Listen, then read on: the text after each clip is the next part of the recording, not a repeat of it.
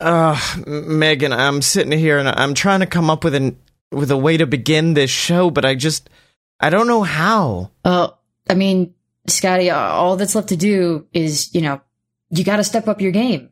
You got to break out the F word. Fuck? No, the other F word. Fucking? The other, other F word. Jeff Feffrey Fiend Forgan? yep, Fe- Feffrey Dean Morgan. It's That's the one you nailed. Fiend Forgan.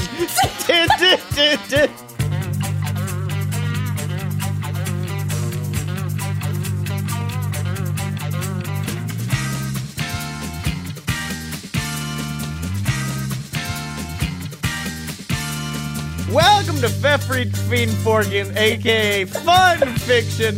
I'm your host and I love bread, Scotty Moore. And uh, I'm a little bi furious. I'm Megan Danger. I was really, and I know that bread makes you fat. That makes you fat. We're talking about Scott Pilgrim today, and I really hope everyone's ready for us to make this real uncomfortably horny real fast, because holy shit, this film. I mean, I uh, I was going to talk a lot about the the comics, but That's a, yeah, I would be very interested in that because for my fanfic, I was researching stuff with the Seven Evil Exes and I started coming across all the comic stuff and holy shit, there's a lot. I mean, that's with every movie adaptation, but there's a lot more shit in those comics, huh?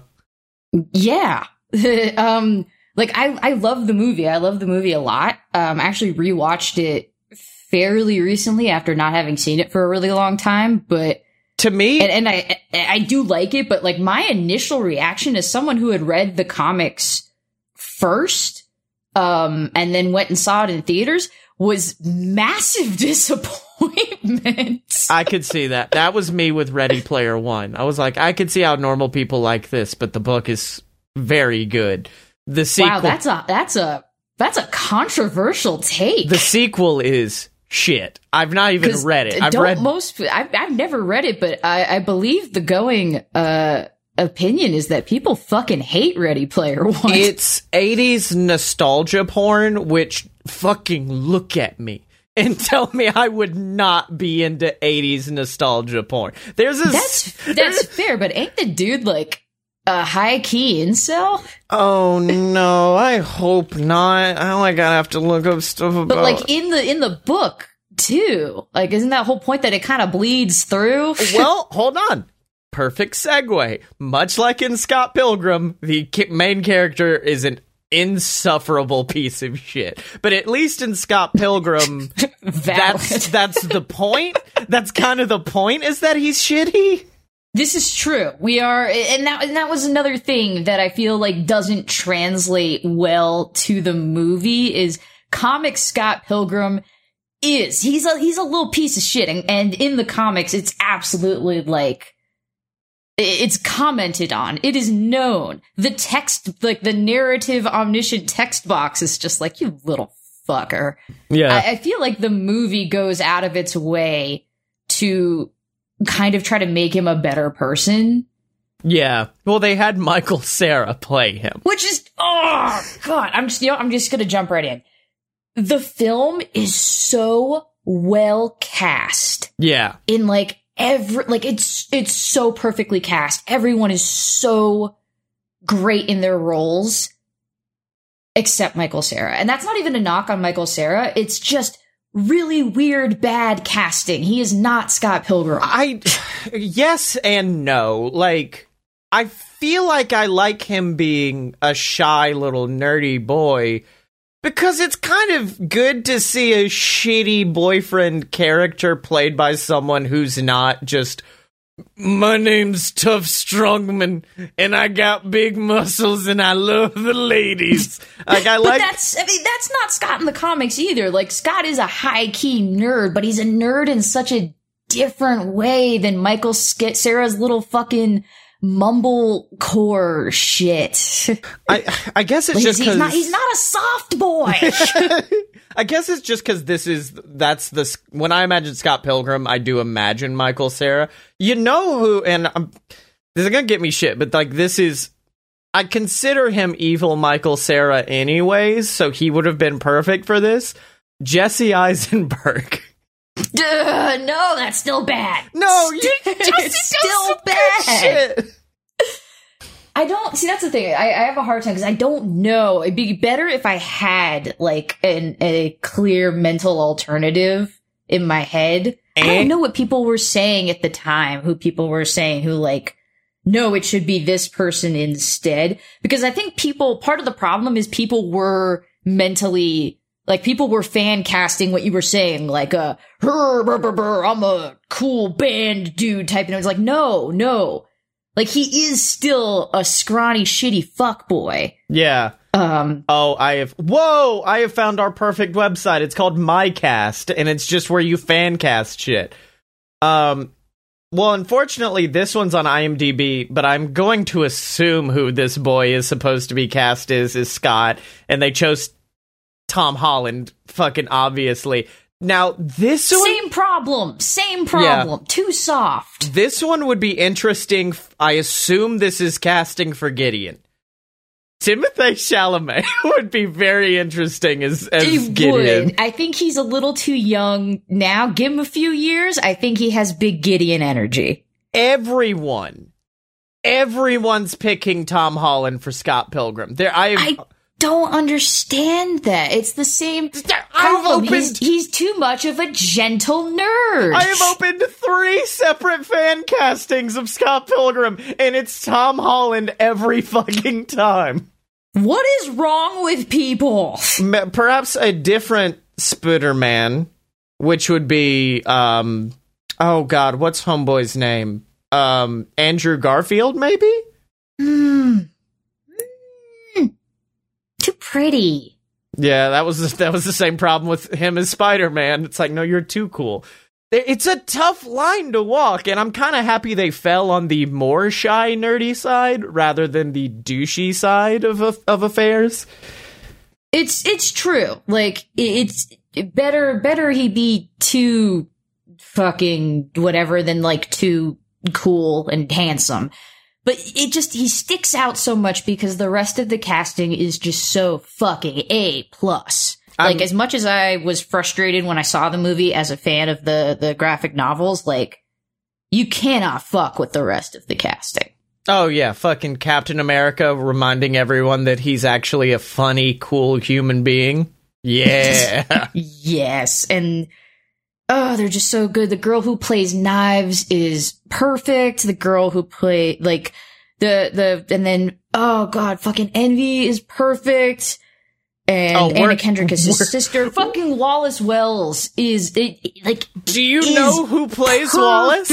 Do you know K- uh, Kieran Culkin? Yes. Macaulay Culkin's like fucking little brother or cousin or some shit. I don't know. Yeah, all the the Culkins are like one of those like actor families that are difficult to keep track of, like the the Baldwins or the um the Wayanses or whatever. Yeah. Where it's like I don't know which they fucking are. They're they're. we uh we just watched uh Home Alone two, Lost in Donald Trump's America, and. for some reason, I don't know why, but I fell in love with Kieran Culkin in that film, and I was like, I hope this fucker went on to be famous. And then I saw he was Wallace, and I went, you know what? Good for him, because like this film was a springboard for a lot of these actors. Like it was. That was like what we were when um me and RJ were rewatching it because we were, you know, we were saying like it was 10 years ago and we were like, fuck, there's Aubrey Plaza. Fuck, there's Anna Kendrick. Fuck, there's, you know, there's Captain America. There's Brie Larson. There, it's like, damn, man. yeah. Same with Community. Community's the exact same way. You'll be watching Community and just every Marvel Cinematic Universe actor is in there at some point. But yeah, I was reading earlier because like it's weird how outside of the video game fight scenes how pseudo realistic a lot of it is. Like didn't really try to get into the weird like I didn't know subspace was a thing until I was reading about the comics today, and I like Mm-hmm. that explains why Scott sees her in her his dreams. She's, but they didn't say that shit. No, there's so much video game lore in the comics and stuff that doesn't get. There's just there's too much. I mean, that's the problem. It's six volumes of graphic novel that you try to distill into a movie. I think they pretty much took like some of book one, most of books like three and four, a little bit of book six, and we're just kind of like, Ugh. and because they don't give Ramona her character development, and because that actress playing Knives is like so fucking cute, you end up with this awkward thing of like, maybe Knives and Scott should be a couple, That- which is yeah. bad and wrong because Knives is a high schooler. Yeah, that I'm not gonna. That's what I thought the end of the film was going to be when I first saw it. I thought, okay, Ramona goes off to live her life free from men ruining it, which is pretty much what this film is. And then Knives and Scott get together because what Scott's how old is Scott? Scott is 23, and then I think he turns 24 over the course of the books. Okay, so never mind. I was gonna be because he because he is Michael Cera. I'm like. He's obviously just turned 18. He's a fresh faced baby boy. um, now, that case, I would have been like, yeah, it's okay. He is, what's funny is he's actually like in the in the cast. He's actually one of the youngest ones in that cast. I think Knives is actually older than him. like pretty much everybody in that cast is older than Michael Cera, which is pretty funny. But in the context of the the story, is no bueno. oh yeah it is such a fun breakdown of like pseudo toxic masculinity of just like when you start dating someone new you do feel like you do need to be better than all their exes and beat them out at everything and it's a really fun breakdown of that and honestly like the film is so good because it rarely happens where something is good as background ambiance and as just a viewing experience because like the office is everyone's go-to background show viewed critically i am not a fan of most episodes of that series but like as background never- noise i'm like really okay Watched it. okay, so I see. I like what this person is saying here. They're saying whoever played young Neil could have just been graduated to Scott, and it would have been good. And it's like, you know what? They're not wrong. oh yeah i could definitely see that i have pictures of all of the cast pulled up right now for my own dark purposes that we'll get into in a few but uh yeah i could definitely see yeah because he's he's got that perfect mix of nerd but douche which which was basically my clique in high school where And nerd his and his hair is right, oh that hair is perfect for it too which is stupid, but you know what? It matters to me. Yeah, but when did I start reading? I don't remember. I do not remember what the circumstances were of why I started reading those comics, of what would make me be like, yeah, I'm gonna start reading Scott Pilgrim. Like, I don't know if it was recommended to me. was it a popular thing back then because like no? Yeah, for the most part, most adaptations of books, while most people think, oh, it's just cash grabs on Harry Potter, no, there are a lot of movies that are just based off of pseudo well known books. And Scott Pilgrim is definitely one of those in my mind. and and this was I know I was into it before like the this was way before the movie was a thing. Yeah, yeah. Um not to be not to be that hipster asshole. Um but uh cuz by the time, you know, when it was announced, I was like in deep because the casting mattered to me that fucking much. Uh so yeah, no, I don't fucking remember what precipitated it because yeah, it wasn't popular enough that I would just pick it up and be like, "Yes, of course, Scott Pilgrim." Scott Pilgrim, yes. Scott Pilgrim. I wish I could fucking remember. Uh, so, nope, I got nothing. what were your big bugaboos with the movie before we get into me talking about how good of a fucking movie this is? Sure, because that's that's the thing. Like, um, if I'm looking at it on its own merits, just as a movie, I think it's very enjoyable. Um, because I love Edgar Wright, and I think it's just, I think this is one of Edgar Wright's best, if I may. as its own th- much much like the film Constantine, as its own thing. I like it quite a bit. Um, I, I think it does a lot of cool things. I think the characters are great. I think it is so quotable. Um, as an adaptation, I think it leaves a lot to be desired. I think it does a lot of characters. I think it does Ramona dirty. Um, oh, I think Ramona does, got done so dirty in yes, this film. It does Ramona. It does Ramona super dirty. It does Scott dirty in a lot of ways, just from his original character source. Um, it just for the sake of of time, you know, but it's kind of outside their control because it's a movie. His bandmates get fucking shafted. Yeah, they're they're nothing in this film, arguably. Like, there's so much between. God, what's the uh, drummer's name? Uh, Kim Kim Pine. Kim. Yeah, there's so much between Kim and Scott that seem unexplored in this film. I'm like, I know there was a lot, but film ain't gonna tell me about it, huh? And then there's seeing stuff with Kim and Ramona. Um, yeah, you don't really get to it. There's just there's so much with these characters that you don't get. You don't get a lot of why Scott is the way he is. Like, cause that's the thing that you really get in like the later volumes is like, yes, Scott is a little turd, but you do at least get sort of an explanation of that. And, you know, at the end, a lot of what, you know, of why Scott and Ramona end up together is like, okay, we kind of deserve each other. And yeah. they make this sort of like, all right, we're going to try to be better and we're going to try to do it together because we're two kind of broken uh, people. And don't know. There's just, it's very relatable. Um, that they don't have like this big moment of understanding. It's just like, yeah, we're, we're two people in our mid twenties and we're kind of fucked. Um, let's give this another shot. Now that all of this big, loud video gamey shit is over, like this is what's left. And I don't know, that's, there's something very human about that. And that's what I think is cool about the series is it is such a great combination of big, crazy video gamey shit of subspace highways through people's heads of extra lives and making people explode into loose change and, uh, you know, people leaving dents on the moon and shit, but also yeah.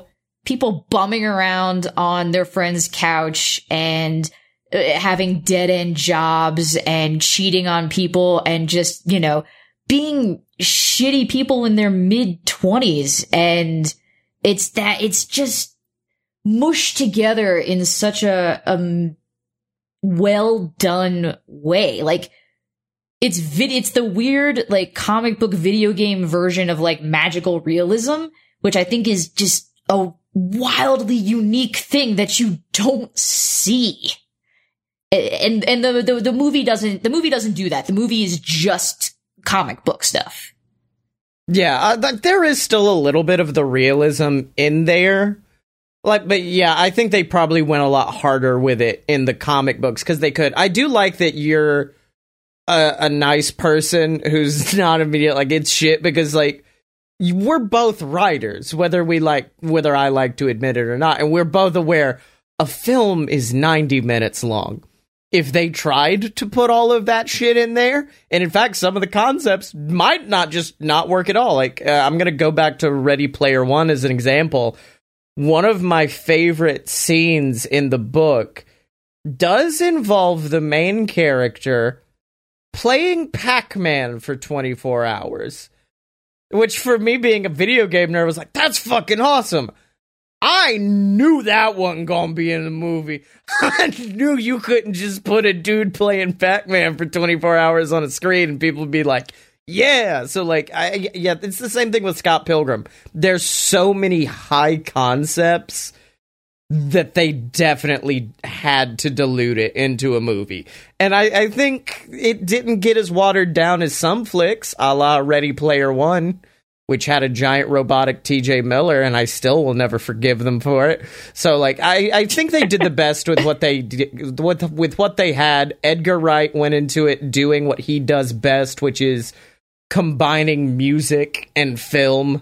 Like the I, I read about earlier, the twins aren't DJs in the comics; they're just like nope. robotics experts, right? Yep. Yeah, the twins. The twins are like the twins are about as shafted in the actual comics as they are in the movie. Um, oh, I was reading about it, and because uh, they speak in the comics, right? Barely, yeah.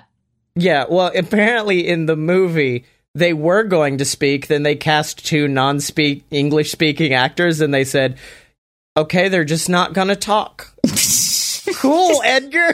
cool work, Edgar. That's a choice, Edgar. As as a choice, but yeah, I think it. I, I really love this film so much. Like like you said, all of the actors are perfectly casted. They're all aware of the fact that, like, going back to Beetlejuice last week, where they had to be kind of convinced to be in this weird thing. No, all these actors knew they were going in for something fucking weird and were immediately like, let's go. let's go. Let's party. Oh, yeah. No, everybody's on board like 110%. It's so good. It's like just so, it's just such a celebration of this kind of shit. yeah, a video game culture of nerd punk kind of music. Like it's just got all of it smashed in your face. of Canada. of Canada.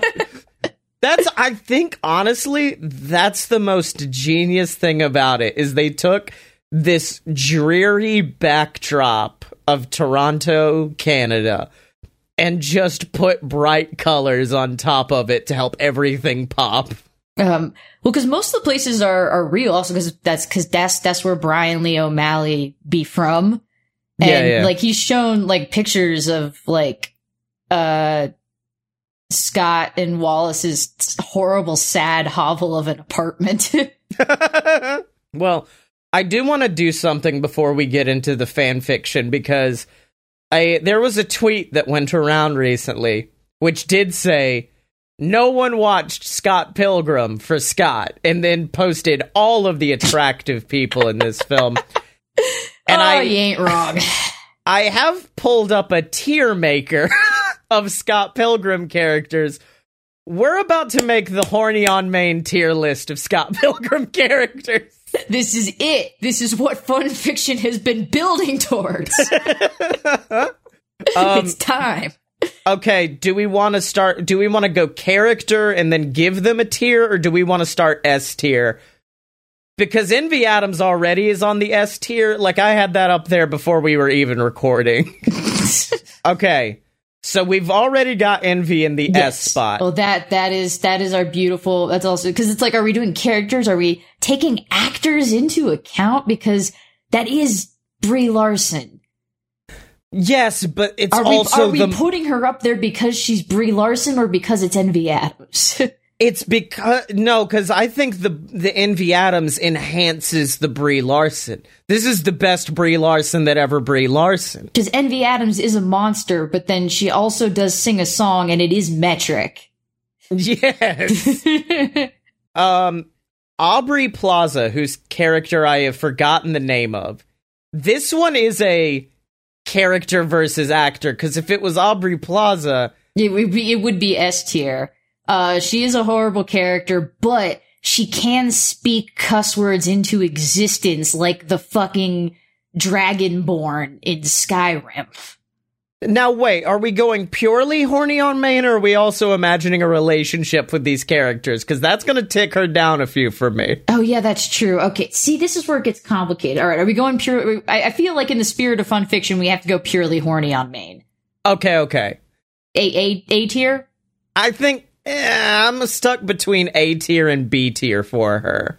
Uh, all right, leave, leave her. In the, leave her in the middle for now. I'll put her in B tier. I also feel like because even if we did do the dirty, she would be abusive the whole time, and I'm not into that. Um, fucking Lucas Lee, Chris Evans, skateboard daddy. Ooh, dirt, dirty, dirty bad boy Captain and he doesn't seem like that bad of a guy. No. Like there's that moment during the fight where he just looks over and just checks up on uh, Ramona and makes sure she's doing okay and is like, he seems nice. Yeah, he's like, how you doing? He seems nice. How's it going? I think A tier for him. A, oh, that's that's what I was gonna say. You read my mind. Yeah, he's not he's not top tier, but he's definitely A tier. I don't know who this. This is the little fucker at the party oh, who tells. That's Comeau. Yeah. Um, he doesn't he doesn't do it for me. There's nothing I'm gonna- wrong with him, but How far down we take? I I was gonna say there's no one in F tier, but I think he may be F tier. I mean, if he's average, like if I I, looked at him, I wouldn't be like, e- like, like, uh, is F tier like someone we're actively not horny for, or Well, here's the thing, like. I think he's the worst of all of these that we have, so I think he obviously has to be the worst. Which, being the least attractive Scott Pilgrim cast member, ain't nothing to. That's not a shame. That's nothing to. That's is this average. fun for people who can't see it? No, well, they can still hear who we're talking about. Like all we're doing is sorting it out, and then I'm going to put this on the Fun Fiction Twitter account. Okay, Um, up next we have Kim. we have Kim the drummer. Um, she's cute in like a grungy kind of way. Um, I got. I'm between I'm- C I- and D I for would put Kim. her. At, I would put her at D. D. Okay. Yeah, it's Al, Alison Pill. It's the haircut. It's not a flattering haircut. It looks like a wig. It does It's look probably, like a it probably is a wig, actually. It looks like Garfield died on her head. uh, up next, I believe we have young Neil. Young Neil, uh, Young Neil's a cutie pie. I would put him somewhere between a B and a C for me personally. I I'm a pump him up to a B.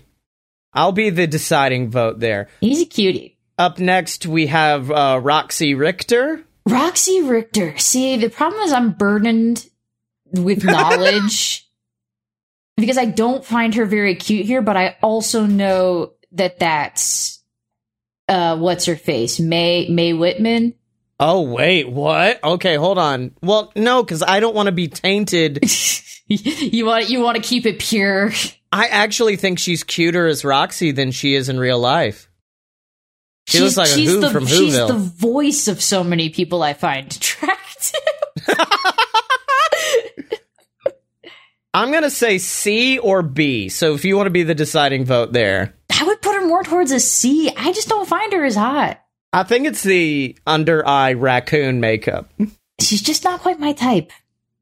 All right. Um, I can't tell who. Can you tell who this is? It looks like a lead singer of a the- band. that's the lead singer of the first band that they go up against. Uh, that's Crash and the Boys. Oh yeah, yeah. He's Crash, and Yes. they're the boys. Yep. He's kind of cute. Like I don't think I know much about him personality wise, but overall, eh, C tier. Really?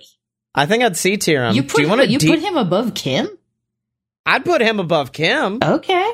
He's got a um a Topher Grace quality that gets to D- me. to- Topher Grace like strung out. He's got a heroin addicted Topher Grace look that I'm really into. Uh, up next, we have the uh, the twins. They are very cute. They are super fucking cute, but I think C tier for them as well, and I think that's gonna get get us into an argument. I would put them in B tier. I think they're cute. I'll give you that one. I'll since you gave me my Topher Grace C tier, I'll give you the B tier twins. Up next, we have Gideon, who Jason Schwartzman is not attractive. I'm sorry. Uh, hold on. I'm gonna make a case for him to at least be higher than this fuck down there at oh eight. yeah, okay. I wouldn't put him at. I, I no. Jason Schwartzman is not attractive. No, no, no. Jason Schwartzman's not attractive. The personality of Gideon. I thought we were just doing pure undiluted horniness. Oh, if we're doing, I'm gonna put him. I'm gonna put him with Kim on D tier. Fine. Wait, wait. Not even. E, you're wait. You're E. Tier, you're you're going right to D tier. I Yeah, would go up to D. It's the fashion you see. The okay. it's that that white stripes blazer that gets me. the fashion is good, but like it's still Jason Schwartzman. the greasiest man alive, and Yes. that's nothing against Jason. Okay, fine. I'll move him down to E tier. You put him on E tier where he belongs.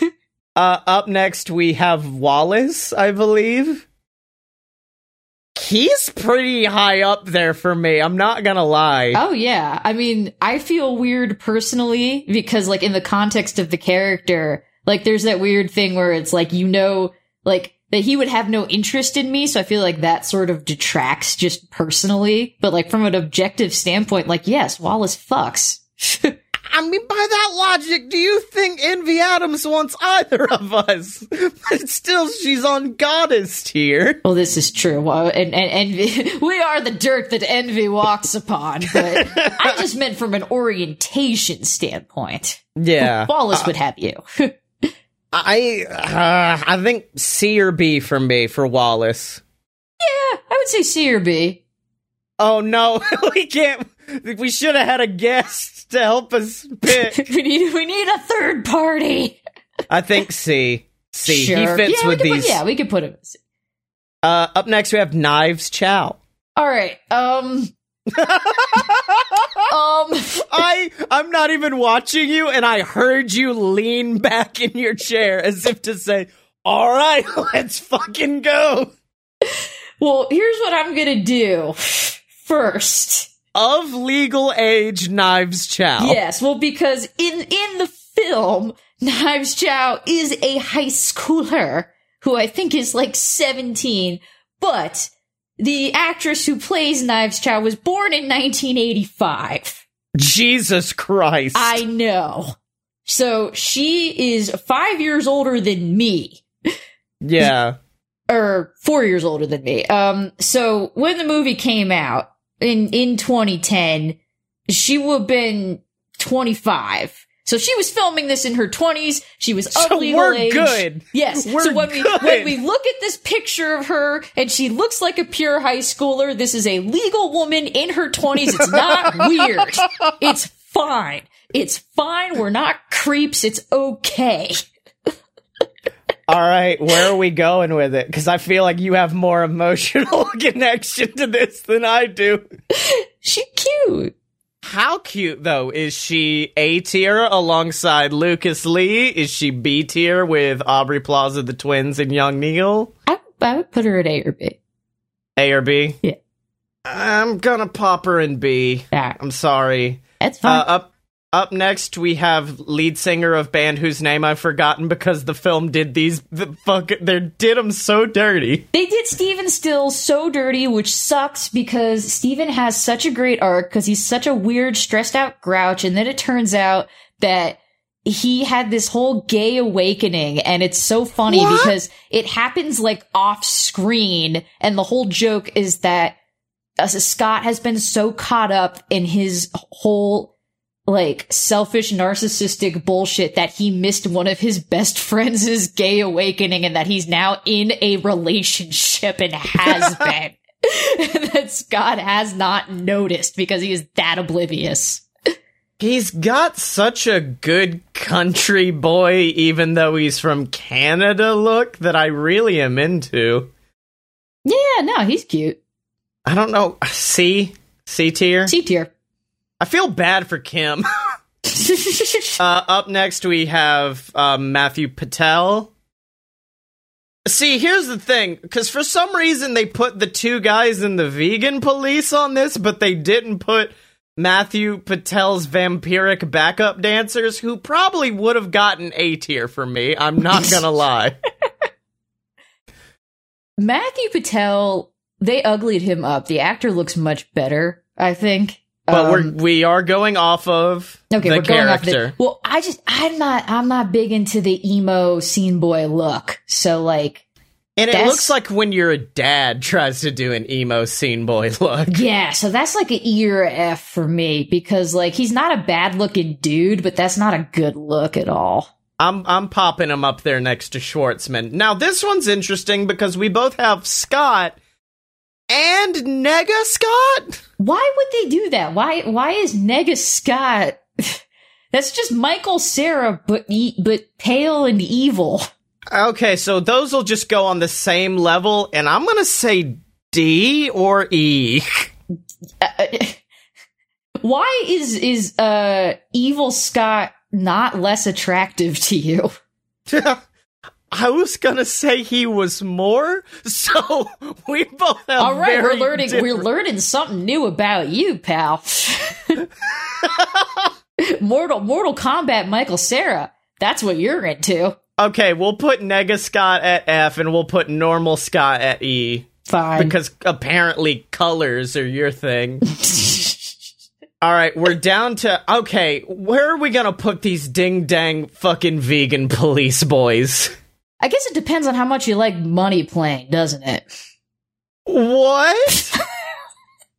Were they in Money Plane? One of them was, hey, What? baby. Oh, wait a minute. Hold on. Wait, stop the show, which we've already done to do our weird fucking tier list. It's milk and eggs, bitch.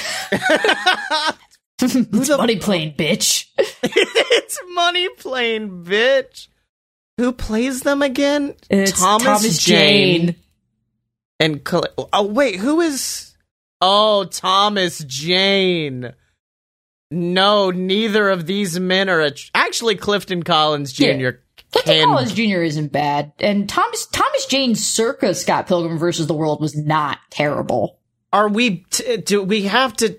If we take them both, I'm putting them at D. If it was, yeah, that, that's where I would put them. They go at D with Kim. They're keeping Kim company at D. All right, we're down to our final three. We have Brandon Routh playing uh whatever his fucking name is. Honestly, that blonde on Brandon Routh it's kind of does good it. look for him. I wouldn't go as far as A. I would. Really? Okay. I cuz I'm thinking B. It's the most personality this man has ever had. We'll pop him up there. We've got two left. Ramona Flowers and the goddess Anna Kendrick, aka Scott's sister.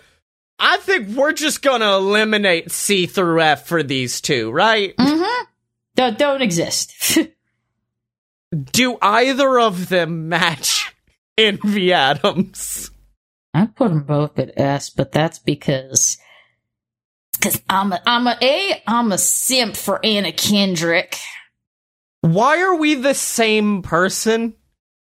I- I'll pop her up there. I don't care. Yeah, I, I, don't give a fuck. I'm, I'm gonna put Ramona yeah, up just there put too. yeah, just put her there. Yep, We've- just do it. Just fucking do it. Okay, we've done it. We've made our tier list. If you'd like to see it in full, go to our Twitter page because I'm not. If the big winners are Anna Kendrick, Brie Larson, and uh, the Crossbow Killer, Mary Elizabeth Winstead. and the bigger, biggest failures are Nega Scott and, that nerd. and that one guy who says Ramona Flowers, she's here at this party. But it's now time to get into fan fiction. Fan fiction. I made the mistake of talking while I had a hit of vape in my mouth, but it's okay. We're gonna keep moving on. You're a Uh, professional podcaster. It's fine. I was muted. It was fine. So, would you like to begin this week with the Scott Pilgrim fan fiction? yeah. Sure, I'll do that. um, yeah, so, you know, it's me. Y'all know how I do. Um, you know my thing, right? yeah, I was uh, in in uh in an irony that I hope our listeners will appreciate. I was avoiding this because I was I was working on a, a different fan fiction. That was Like that what? Was, that was for Megan. It's about a K-pop show, isn't it? Or not K a K-drama, isn't it? No, it is not the K drama show that I have not been able to shut up about on Twitter. Uh, To a point where you've started bargaining with your followers. Okay, I see you haven't watched this one. Have you seen this one though? oh, I just think people should watch Goliath because it's fucking crazy. because every time I watch it, I'm like, what the fuck? Is this a show about lawyers? What the fuck is this shit? Why is William Hurt's whole fucking dick out? that's just, just, that's just a wild. I just want to, like, I want proof that other people have seen that show and it exists and I'm not insane and hallucinating it. anyway, so I, I was, I was working on something that I was putting like actual time and effort into. Um, but after that, I pulled out a notepad and frantically scribbled words down. Well, after that, I had this idea for this this concept because, as we know, that's what I do. I introduce concepts. I, I introduce fan fiction amuse bouches. Tasting platters. A finger food, a fan, Yes. finger fan fiction. the the conceptualization that I had was that, uh, as you said, this film was the springboard for many careers, uh, including those of many superheroes. Yeah. And um, what ties in with this is a piece of trivia that became canon after the fact. So, as far as we knew for a very long time, both in the comics and in the scope of the movie, when Scott finishes his fights, uh, the, the evil X's explode into coins. And we don't Yeah. really know where they go. Maybe they die. It's sort of existentially terrifying. We don't address it. I actually read read about this. Appar- I don't remember if it was the writer or if it was Edgar Wright who said, "Well, they're not dead. They respawn at their house, and they just know they lost, so they don't want to have to deal with Scott anymore." Also, the airfare to get to Toronto had to have been extreme for them, so they just don't want to deal with it anymore. Yeah, it's Brian Lee O'Malley. It's the guy who who made the comics who said that. The thing is, he said it like a while after the fact. he took his sweet time letting everybody know that. Uh, so combining that with this idea, I had this really great idea. I I say really great. I'm just uh I'm really setting myself up of what if there there are these situations where certain characters are like in hiding in Toronto because who the fuck is looking for you in Toronto? So Hydra has, you know, fucking Hold on, I just got I just got conceptual whiplash by the name Hydra being dropped. Holy shit. Wait for it. Hydra has dissolved Shield at the end of the Winter Soldier. What the fuck? Everybody's got to go into fucking hiding. Captain America, you know, the fucking Nick Fury's like, Captain America, you get your fucking, you get America's ass to Canada. No one will look for you there. Here, take this assumed identity. You are now Lucas Lee. It'll be great. It's fantastic. Take, take this Don't worry skateboard, about my it. Take boy. it. Take take this skateboard, motherfucker. And while he's and there, my axe. and while he's there, he gets the shit kicked out of him by this scrawny little Canadian motherfucker named Scott Pilgrim. what? And, it's and it's confusing and terrifying. Why is this small Canadian boy able to beat the shit out of Captain America and in an explosion of loose Canuck change, suddenly he reappears on Nick Fury's couch and he's like, what in the shit? And he's like, I don't know. I don't know what happened. A whiny little alt rock boy just beat me up. It was terrifying. he took my skateboard. Captain Marvel, also in hiding after the events of the Skrull invasion. Where would people not think to look for her? Canada. she has an ill-advised fling with a scrawny Canadian boy. In, in Scott Pilgrim, vegan is code for Skrull. He's actually a Skrull in disguise. the thing is, um, while Captain Marvel, you know, is she's she's you know she's different than everybody else. She she can't really connect to anybody until she finds someone. She finds a metahuman, also in hiding for very similar reasons, who's so much like her. And his he when they get they get close to each other, they they, you know, they start to bond No. and he tells her that his name is Clark Kent. Son of a bitch! And they form a band. You know, because it's so different from what they were doing before. You know, she was in the Air Force. He was an investigative reporter, but now they're in Canada and they have a band and they're having such a good time. And then this little Canadian comes and beats the shit out of him. I love how none of them are trying to fight crime. None of them are doing their jobs in Canada. They're like, you know what? Let's take some us time to become to become band members. Exactly. They just want a little me time in Canada. Um, and yeah, he and he he try Superman tries like he fucking you know he puts up a fight, and it seems like you know he might make it happen, but then you know it's his kryptonite. it's milk and eggs. and poof, an explosion of Canadian change, and suddenly Superman wakes up in the Fortress of Solitude. Oh, I thought like, you were gonna say on Nick Fury's ship, and Nick Fury's like, I got no idea who the fuck this kid is. I don't know who the fuck you are. Nah, it's his house. He got to be at his house. He wakes up in the fortress, or no, he wakes up in fucking Kansas uh, on Ma and Pa Kent's couch, and they're just like, Clark, where the fuck have you been? And he's just like, what the, where the fuck? Shit. Shit, I'm back in Smallville. God damn it.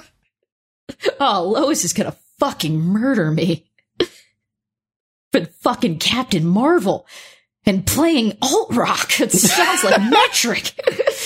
and then one day Santa Claus's daughter gets into an argument.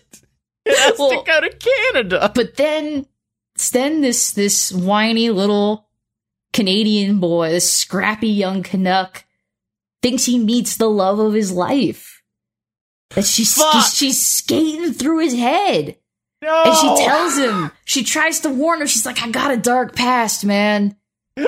You know, I've been I've been through a lot and he's like, I can handle this. I can fight off, you know, your evil exes. I can deal with this. And she's like, I don't know.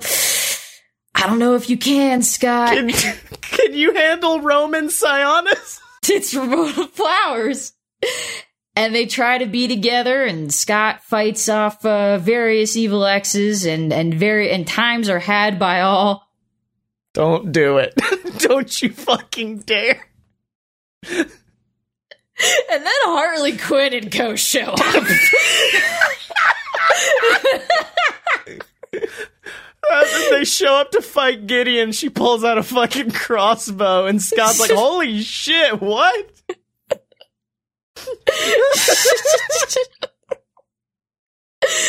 And I'm gonna be uh, honest with you. That was about where I kind of left off because those are all of the characters who kind of went on to do those sort of people, apart from Thomas Jane, who went and did money plane. so this guy gets caught robbing a money plane, right? And he goes to Canada and he steals Superman's powers to help. He, he goes, he explodes in a shower of coins, and he wakes up on Edge's couch and was like, "Shit, you won't believe what the fuck play. happened." I'm not gonna lie. After Superman, I was sitting there like, "Okay, that's it. That's all of them. We're good." And then you started talking about Ramona, and I said, "Oh no, we're fucked." Surely, has Michael Cera not played a superhero? Not like a good one, but like, you know, a sec like Booster Gold, played by Michael Cera. Oh, damn. I'd watch the shit out of that. Actually, no, my dream casting for Booster Gold and uh, Blue Beetle are Ben Affleck and Matt Damon. Full on. Oh, God. But yeah, only as like, at this point, just retired, uh, upset, past their prime hey, I was right. He has played a superhero of sorts, and he did play a shitty one because he did play Robin in the Lego Batman movie. Oh, that's right. He did. I love oh, that movie. I for, you you told me about this, so I shouldn't be surprised, but it did blow my mind once again that Michael Cera was on Twin Peaks. Yep. He sure was. I've got so long to go before I can get to that. Okay, well, your fan fiction broke me emotionally. Yes, um, score. well, I'm happy you went buck wild with yours because I went buck wild with mine, but I told you in a different way because it's buck wild for me. Because to quote you, Scotty went normcore this week. I just wrote like a normal, nice fan fiction story without worrying about how to incorporate Money Plane or Frasier into it. Because for me, I was. Wait, sit- wait, you can do that? Yeah. Does it still count as fan fiction? Without if, if it doesn't have Kelsey Grammer, does it still count as fan fiction? if a Kelsey Grammer falls in the forest and no one's around to write about it, is it really fan fiction? These are the things that the philosophers of our time have considered. Yeah, but I just I wanted to figure out what happened afterwards with the evil exes because like they all were like, well, Gideon woke up and decided to let them live with their lives. I'm like, nah, Gideon's fucked up. Like, no, Gideon would try something else. So I wrote a sequel of sorts, but it's very short, and uh, it kind of shows the evil exes and what happens after their defeat. Ahem. The seven evil exes have come together once again after their defeats at the hands of Scott Pilgrim. Most of them are actually unsure of why this meeting was even called, as Gideon had all but disappeared after his loss to Pilgrim at Chaos Theater. They all give awkward stares across the table from one another before they actually begin to speak. And it's during this time that they realize something that they had never realized before. They have fucking nothing in common. Oh, yeah, amplifers. I, I know what those are. Lucas Lee comments at the Katayanagi twins, causing Roxy to roll her eyes at him. So do you kiss girls or what? Okay, I think I'm about done here. She replies, grabbing her bag and slinging it over her shoulder. Well, wait a second. Patel stands up and quickly ushers Roxy back to her seat. I'm sure there's a perfectly reasonable explanation for why we're all here. To do what? Fight Scott Pilgrim? Roxy replies, fighting back against Patel. You know the whole thing was defeating Ramona's seven evil exes, not defeating them twice. He might be an insufferable little shit, but he did what he was supposed to do. Did he, though? A voice spoke from a nearby corridor. It stood tall and slender, silhouette against the bright light emanating from the hallway. His very smile seemed to shine across the room as he strode in and took his seat at the head of the table. It was Gideon? Thanks, Lucas. Everyone said you disappeared. I did, Lucas. Thank you for the warm welcome, by the way. He smirked as he leaned back and placed his le- pleather boots onto the oak table. I disappeared because I just couldn't believe what you six let happen to me. What we let happen to you? Roxy immediately gets up and gets in Gideon's face. It wasn't our decision to do any of this. You're the one that put the league together. You're the one that sent us out as your whipping dogs, and you're the one that forced us to torture Ramona. Ah, Roxy, Roxy, Roxy. He looks at her with a sly grin that causes her to go closer and closer to full lesbian on her sliding scale of bisexuality. what if I told you? What we were doing was not torture, it was revealing the truth to her. And sometimes the truth hurts. It was your job to go and remind her of how terrible she's been at picking partners. Show her how terrible of a partner she had chosen until she ran back into the arms of the only perfect man she had ever been with. Now, I'm not saying you're all bad, you're all perfectly acceptable human beings, but you have to admit you have flaws. Roxy is, of course, not tall enough for her. The twins are too intense for her. Lucas is too self absorbed. I'm sorry, what? Lucas comments as he looks up from Instagram. And dare we go into Todd's animalistic discretions? He comments, looking up at a much weaker looking Todd Ingram, whose entire body had seemed to wither away without the support of his vegan superpowers. Maybe choose black coffee next time, bud. But uh, despite all of these flaws, you all have one thing in common, and that's what and that's that you all wanted the best for Ramona. And clearly, what's best for Ramona is me. Are you sure about that? A nervous voice spoke, causing all of the evil exes to look up at the doorway to see another figure, silhouetted, albeit a little bit more awkwardly, nervously shifting their body back and forth, attempting to look cool. He takes multiple steps towards Gideon, each step gaining in pace. That's right. It was Pilgrim. Motherfucking Lucas, just let me have this one thing. You aren't allowed in here, Pil- Pilgrim. This place is for evil exes and evil exes only. Gideon was furious, spitting vitriolic fire into the face of the young Scott Pilgrim, who looks back at him with a nervous glance before pulling out an iPhone. I'm sorry, does this not get me access? He hands over the phone to Gideon, who stares down at it with fury. But eventually that fury fades and devolves into laughter as he looks down at a message from Ramona that simply said, I'm sorry, Scott. I can't do this anymore. She dumped your ass too, you loser. Gideon was laughing uproariously, but the rest of the league wasn't so ecstatic. That sucks to hear, man. Lucas comments in his first attempt at real human compassion in his life. You want to go lift later? Tons of babes at the pier. Why do you lift at the pier? What happened? What did you do to her? Roxy rushes Scott and pins him against the wall. What did you do to Ramona? Oh, um, we just kind of grew apart after a while. Scott admits rather matter of factly. Grew apart? Roxy was dumbfounded. That's not that's not a thing. That's just a lie people tell each other so they don't admit how shitty their relationship was. Oh no, the relationship was actually pretty great. I understand why you guys got so caught up on her. She's pretty amazing. And so you've come to join the league, Gideon remarks, approaching Scott with that same wry smile that could cause even the hardest of dicks to turn inward on itself. you want revenge on Ramona too, eh? No, not really. They just told me I had to come here after we broke up. Is this a regular thing or can I opt out cuz this is my D&D night? Oh, I just started a campaign with an Aarakocra rogue named Shaboth, who's working under a dark wizard that's stolen the heart of Faerun, and I have to work against the wizard to reclaim my true heart and innocence. That's good to hear, Lucas. Maybe we can play sometime. Wait, no, no, no, no, no. Ramona Flowers is irresistible. Her thrall over men is the stuff of legend. I mean, we have a fucking league dedicated to her. Gideon screams, confused as to how Pilgrim quickly turned the League against their ideals. How can you be okay with this, Pilgrim? She's perfect. Yeah, but she's her own person. She does what she wants to do, and I'm not gonna get in the way of that. Like I said, we both kind of just grew out of it. I like as a kid, I hated broccoli, but now I can eat it okay. I just grew out of it. We're still friends. Me and Ramona, I mean, not me and broccoli. I hate broccoli remarked Gideon, who was anxiety eating out of a bowl full of peanut M&Ms. Suddenly, Scott's phone rings and he quickly rushes towards the door.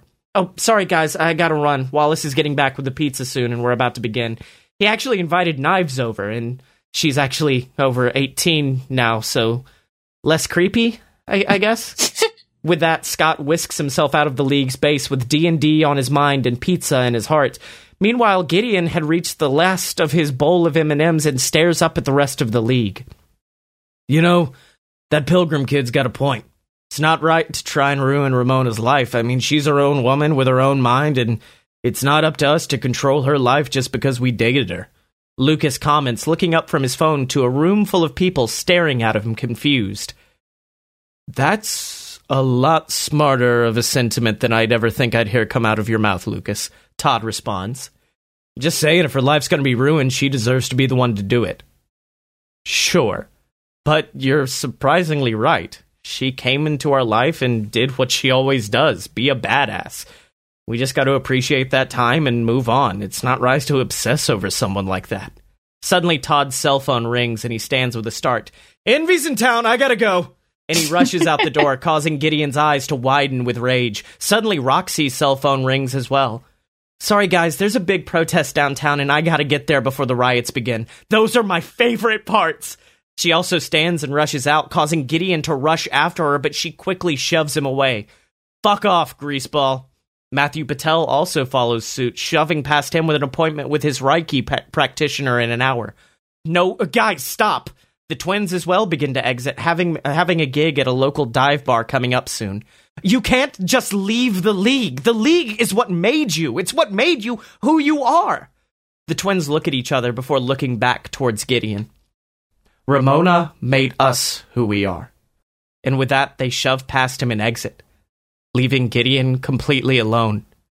Until he hears a shutter click in the background and turns to see Lucas taking selfies. Just get out. And with that, Lu- Lucas quickly put his shirt back on and rushed out the door, grabbing his skateboard along the way, and suddenly Gideon was alone. For the first time in his life, he was truly alone. I mean, after losing Ramona, he assembled the league to get her back. He always had someone by his side, someone telling him everything he wanted to hear. But now, as he looked in that mirror, he realized that those words were creating someone he didn't know. The face he saw wasn't his. The man in the mirror wasn't him. He wasn't perfect. But as he continued to stare, he saw that false confidence and bravado slip away. He saw the mask that he built for himself as a media mogul, a loving boyfriend, as a god of concert halls. He saw that mask slip away. And he saw the real Gideon Graves. And yes, he had a few problems here and there, a few skin problems that we won't get into, but it was the real him. He rushed towards the window and he saw the idealized forms of Matthew Patel, Lucas Lee, Roxy Richter, all of the evil exes exit the building, and he saw them change back into normal people. They weren't these cartoon character villains that they had been pretending to be for so many years. They were real. And that's all anyone was asking him to be. Gideon smiled an actual fucking smile for the first time in years as he sat down and stared at that bowl that once was filled with M&Ms and chuckled, "It's gonna be okay." He repeated it to himself over and over, attempting to accept a life without Ramona Flowers. And it hurt every time he said it because every time those words left his lips, he knew they were true he knew he would be fine without Ramona. He knew his life and her life would be better if they were apart, and that thought scared him because Ramona was all he knew. She was his status quo, and now that she was gone, all he had was the vast unknown of the future ahead of him. But that's where the fun is, right? Gideon Graves was a new man, and he knew he was going to be okay. So that's my fucking normcore fan fiction. Basic ass bitch stuff. Aw, it was good though. It was it was aggressively normcore, but it was very good. I want to play D and D with Lucas Lee. Just love that he's a fucking bird person. He's an Aarakocra. It was the most precious fucking Lucas. Um, Lu- he's just ultimate himbo in my fan fiction. It was I I love it. Um, no, that was good. That was Yeah. very uh that was like a Scotty palate cleanser. I feel like next next week you're gonna come back with something just completely fucking batshit now. Yeah. No, Baby, that I hear the blues are calling. Just salad and scrambled eggs. It was nice. It's like, aw. Aw. Aw. Oh. Scotty can write something that's not fucking insane. Look at him go! But when we do come back next week and do some buck wild shit, what are we gonna be? Oh no, it's my week to pick. Or is it your week? We kind of just both mutually decided last week. Yeah, huh? we kind of we kind of just did that in like a panic. So here, let me uh Let's see. Let's spin the let's spin the wheel. That's not what a wheel sounds no, like. I, I'm really. If you, what wheels have uh you been encountering lately in your life? The wheel of the ocean. Wheel of fan fiction. Turn, turn, turn. What kind of fan fiction should we blur? All right, we took longer than usual to come up with an idea, and I did have to cut 50 hours of audio. But what what are we doing next week? well, um, there's theme song, and it goes a little something like this. Indiana fucking Jones. Jones. Indiana motherfucking Jones. I would have loved if you had sang about a different show, but to the theme of Indiana Jones. Timmy was a average kid that nobody understands. Wait, are they doing Fairly Odd Parents or Indiana Jones? I don't know. We're doing Indiana Jones next week. Oh shit! we sure are. and it's literally just going to be an excuse to continue to do shitty Sean Connery accents. Oh, that's right. Is he in the third? Because I know that's your favorite. yes. All right. Until then, where could people find you on the internet? Uh, they can find me in Canada in a band getting the shit kicked out of me By Superman. a Superman by a scrawny little Canadian Michael Cera. Um, at Oh No Lit Class, the podcast that's basically Spark Notes, but it, it lives inside your ears and whispers you stories of classic literature, but also sprinkles them with cuss words and dong jokes, and you go, ooh, oh. Just like that, you listen, you go, oh, Oh. oh, oh, How oh. crass of them. Ding dong jokes. oh, oh, no lit class, just like that. and that's it. Oh no litclass.com or wherever, whereverest the podcasts are. And if you would like to hear more of me talking about K dramas and William Hurt's dong and God knows what else, that's, uh, you can check that out on Twitter at Meg underscore danger.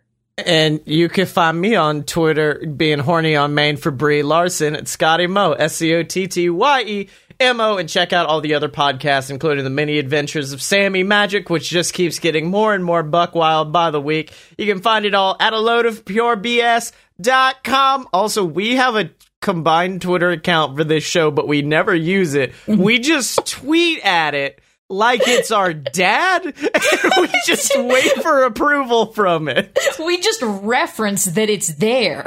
Yeah, it will give you no new information, but if you ju- just go to it at Fun Fiction Show. just just at fun fiction and we'll realize that you added it and be like oh yeah fuck that's right the show's got a twitter account don't because both of us have more followers than the show's twitter account and we refuse to grow it because we're bad at podcasts The only post for three years will just be our fucking horny on main rank of Scott Pilgrim. yep and and the retweet of rusty quill fucking coming for us That's right. I forgot about that. Um, I'm doing work. You can, you can just tell best go tell best day good shit or whatever. You go tell Best Day. Thanks for the fucking song. Thanks for our theme song, you motherfucker. It's okay. He's my brother. I can say that. He made our theme song. If you like it, you can listen to more music like it at soundcloud.com slash best hyphen day or on Spotify or Apple Music or, you know, music places. Go search Best Day. He's there. And- Probably. that and- bastard. Fuck. and donate money to us on. Give us money on patreon.com slash load of BS. We got exclusive content like exclusive commentary tracks that we do for bad movies, like Home Alone 2 Lost in New York, a film that I thought I would like. And then I really didn't. And you can get that. And also, we're going to start doing Saturday streams on Discord where we hang out, go on virtual trips to Disneyland, all sorts of fun shit. It's waiting for you for the price of a cup of coffee. You get a whole month of good shit, man. I don't know. Patreon.com slash load of BS. Buy our merch! Buy our merch! Buy Merch to- fucking merch. merch.load of purebs.com. Come, come. Buy the fucking merch.